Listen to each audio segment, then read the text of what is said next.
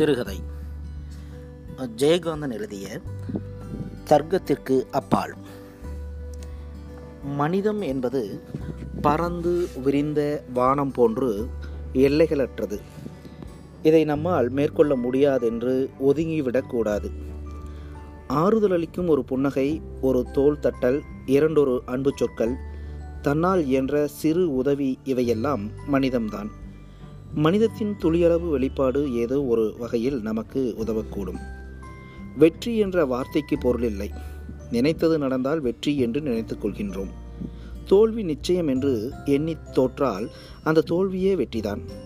ஒரு காலத்தில் எனக்கு இப்படிப்பட்ட வெற்றிகள் வாழ்க்கையில் நிறையவே சம்பவித்தன. என் வாழ்க்கையே நிர்ணயிக்கும் ஒரு முக்கிய காரியமாய் பக்கத்து நகரத்துக்கு போயிருந்தேன்.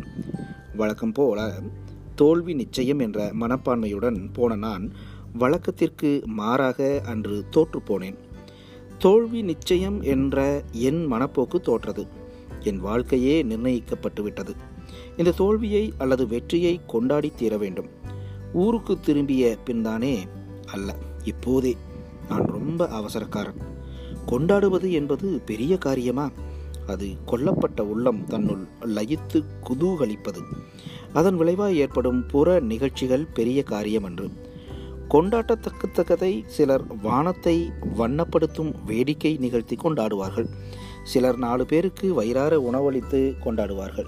இன்னும் சிலர் அந்த பொழுதிலாவது தன் வயிறார தான் உண்டு மகிழ்வார்கள். அதெல்லாம் அப்பொழுது இருக்கும் அவரவர் சக்தியை பொறுத்தது. எனினும் மனசில் ஏற்படும் அனுபவம் அனைவருக்கும் ஒன்றுதான். இப்பொழுது என் நிலைமை பையில் இருக்கும் ஒரு வெள்ளி ரூபாய் நாணயம்தான். அதற்கென்ன? இந்த ஒரு ரூபாயிலும் கொண்டாடலாமே. அதுதான் முடியாது. ஊருக்கு போக முக்கால் ரூபாய் வேண்டும். அதனால்தான் என்ன? கால் ரூபாயில் கொண்டாட முடியாதோ? நிச்சயம் முடியும். சங்கரையர் ஹோட்டலில் புது பால் புது டிகாஷன் சர்க்கரை கம்மி ஸ்ட்ராங்காக ஒரு கப் காபி இரண்டனா தான் காப்பி அருந்தியதும் உடம்பில் ஒரு தெம்பும் மனசில் ஒரு தனி குதூகலமும் பிறந்தன. ஊர் திரும்ப ஒதுக்கி வைத்த பன்னிரண்டனா போக கையில் இருக்கும் இரண்டனாவில் என்ன செய்யலாம்? கடைசி சல்லியையும் ஒரு ராஜாவை போல் செலவு செய் என்ற பழமொழி நினைவுக்கு வந்தது. ஐயா தருமதுர கண்ணில்லாத கபோதி ஐயா என்ற குரல். ஸ்டேஷனுக்குள் நுழையும் இடத்தில் ஒரு ஓரமாய் அந்த குருட்டு பிச்சைக்காரன் உட்கார்ந்திருந்தான்.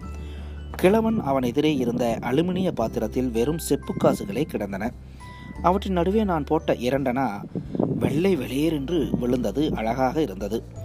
குருடன் அதை எடுத்து தடவி பார்த்தவாறே நான் இருப்பதாக அவன் நினைத்து கொண்ட திசை நோக்கி கரம் குவித்து சாமி நீங்க போற வழிக்கெல்லாம் புண்ணியம் உண்டு என்று வாழ்த்தினான். அதன் பிறகு உண்மையிலேயே நாலனாவில் அந்த நல்ல நாளை கொண்டாடிவிட்ட நிறைவு பிறந்தது எனக்கு. புக்கிங் கவுண்டரின் அருகே போய் என் சொந்த கிராமத்தின் பெயரை சொல்லி சில்லறையை நீட்டினேன். டிக்கெட்டை எதிர்பார்த்து நின்றிருந்த என் கைக்குள் மீண்டும் சில்லறையே விழுந்தது. இன்னும் ஓரணா கொடுங்க சார். பனிரெண்டனா தானே இருக்கு? அது நேற்றோடு சரி. எண்ணிலிருந்து அதிகம். என் கை சில்லறையுடன் வெளியே வந்தது. திடீரென்று பாதாளத்தில் வீழ்ச்சியுற்றது போன்ற திகப்பில் நின்றுவிட்டேன். யாரிடம் போய் ஓரணா கேட்பது? அதோ ஒரு பெரியவர் பேப்பர் படித்து கொண்டிருக்கிறாரே. அவரிடம் என்று நினைக்கும் போதே ஓரணா தானே கேட்டால் தான் என்ன? என்று நினைக்கும் போதே கேட்டால் என்ன நடக்கும் என்பது தெளிவாகிக் கொண்டிருந்தது. அங்கே யாரோ ஒருவன் அவர் அருகே சென்றான். அவன் என்ன கேட்டானோ அவர் சொன்ன பதில் உலகத்துக்கே கேட்டது. எனக்கும் உரைத்தது. இரண்டனா தர்மம் செய்து ஐந்து நிமிஷம் ஆகவில்லை. ஓரணாவுக்கு யாசிப்பதா என்று யோசிக்கும் நிலை வந்துவிட்டதை எண்ணும்போது மனம்தான் வாழ்க்கையுடன் என்னமாய் தர்க்கம் புரிகிறது. அதோ அந்த குருடனின் அலுமினிய பாத்திரத்தில் செப்பு காசுகளின் நடுவே ஒளிவிட்டு சிரிக்கிறதே இரண்டனா? அது என்னுடையது. அது எப்படி உன்னுடையதாகும்? நீ கொடுத்து விட்டாய். அவன் வாழ்த்தி விட்டான். இப்ப சந்தியில் நிற்கிறேனே. அதில் ஓரணா கூடவா எனக்கு சொந்தமில்லை? அவன் பாத்திரத்தில் கிடந்தாலும் அது என்னுடையதல்லவா? கேட்டால் தருவானா? தரமாட்டான். அவனுக்கு எப்படி தெரியும்? அதை போட்டவன் நான் என்று. எடுத்துக்கொண்டால் அதோ ஒரு ஆள் ஓரணா போட்டுவிட்டு அரையனா எடுத்துக்கொள்கிறானே அதுபோல ஓரணாவை போட்டுவிட்டு அந்த என்னுடைய இரண்டனாவை எடுத்துக்கொண்டால் இது திருட்டல்லவா? திருட்டா?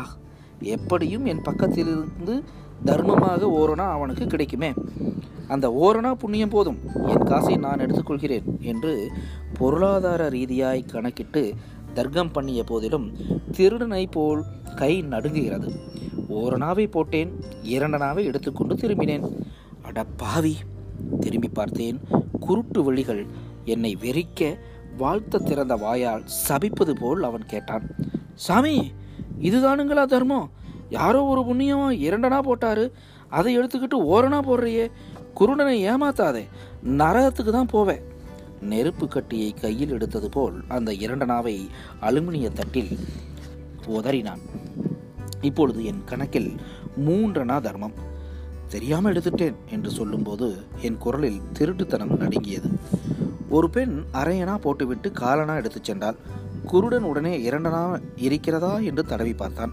அப்படி பார்த்தபோது அது இல்லாதிருந்ததுதான் நான் சிக்கிக்கொண்டேன் என்று புரிந்தது. அது அவனுக்கு கிடைக்காமல் கிடைத்த செல்வம். விட மனம் வருமா? நான் யோசித்தேன். அது அவன் பணமா? ஆமாம் நான் தானே தந்தேன். காசைத்தான் கடன் தரலாம். தருமத்தை தர முடியுமா? தருமத்தை யாசித்து தந்தால்தான் பெற வேண்டும். வெகு நேரம் நின்றிருந்தேன். நான் போக வேண்டிய ரயில் வந்து போய்விட்டது. அடுத்த வண்டிக்கு இன்னும் நேரம் இருக்கிறது. தர்மத்தின் பலனை அடுத்த ஸ்டேஷன் வரை கால்வலிக்க நடந்து அனுபவித்தேன். சில வருஷங்களுக்கு முன் தமிழ்நாட்டில் ஏற்பட்ட ஒரு கோர ரயில் விபத்தை பற்றி நீங்கள் அறிந்திருப்பீர்கள். அது அன்று நான் போக இருந்து தவறவிட்ட ரயில்தான். இந்த விபத்திலிருந்து நான் எப்படி தப்பினேன்? தர்மம் காத்ததா? எனக்கு தெரியாது. இதெல்லாம் தர்க்கத்திற்கு அப்பாற்பட்டது.